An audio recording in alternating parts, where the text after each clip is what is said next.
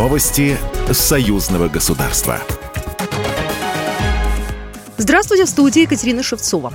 Президент Беларуси Александр Лукашенко ожидает, что назначение на должность посла в КНР Александра Червякова позволит поднять белорусско-китайские отношения на новый уровень. Китай – это один из основных, может быть, после России или рядом с Россией, вместе с Россией. Это основной наш партнер. Они помогают нам и технологически, самыми высокими технологиями, и финансовым отношением.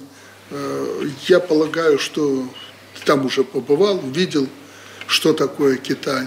Опыт тебе позволяет э, поднять на более высокий уровень наши отношения. Поэтому работы будет достаточно.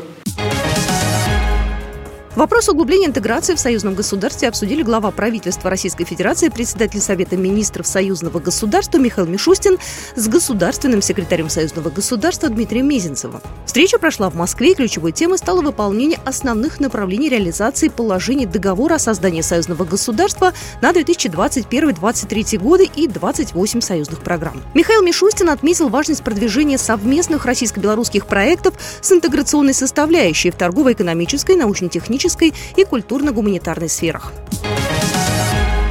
Премьер-министр Беларуси прибыл с рабочим визитом в Краснодар. Отмечается, что это не первый российский регион на пути правительственной делегации. В Краснодаре Головченко планирует провести переговоры с губернатором Вениамином Кондратьевым и посетить выставку Югагра-2023. Ожидается, э, что белорусский премьер-министр примет участие в открытии 30-й международной выставки сельскохозяйственной техники. Там будут представлены машины, которые Беларусь и Краснодар выпускают совместно. Планируется, что уже 21-22 ноября делегация Беларуси отправится в Нижний Новгород, где проведет ряд рабочих встреч. В Москве и Минске состоятся концерты в рамках проекта союзного государства «Гастроли молодежного белорусско-российского симфонического оркестра». Учредителями оркестра выступают Постоянный комитет союзного государства, Министерство культуры Республики Беларусь и Министерство культуры Российской Федерации. В состав молодежного оркестра входят 60 студентов из музыкальных вузов, а также 30 студентов Белорусской государственной академии музыки.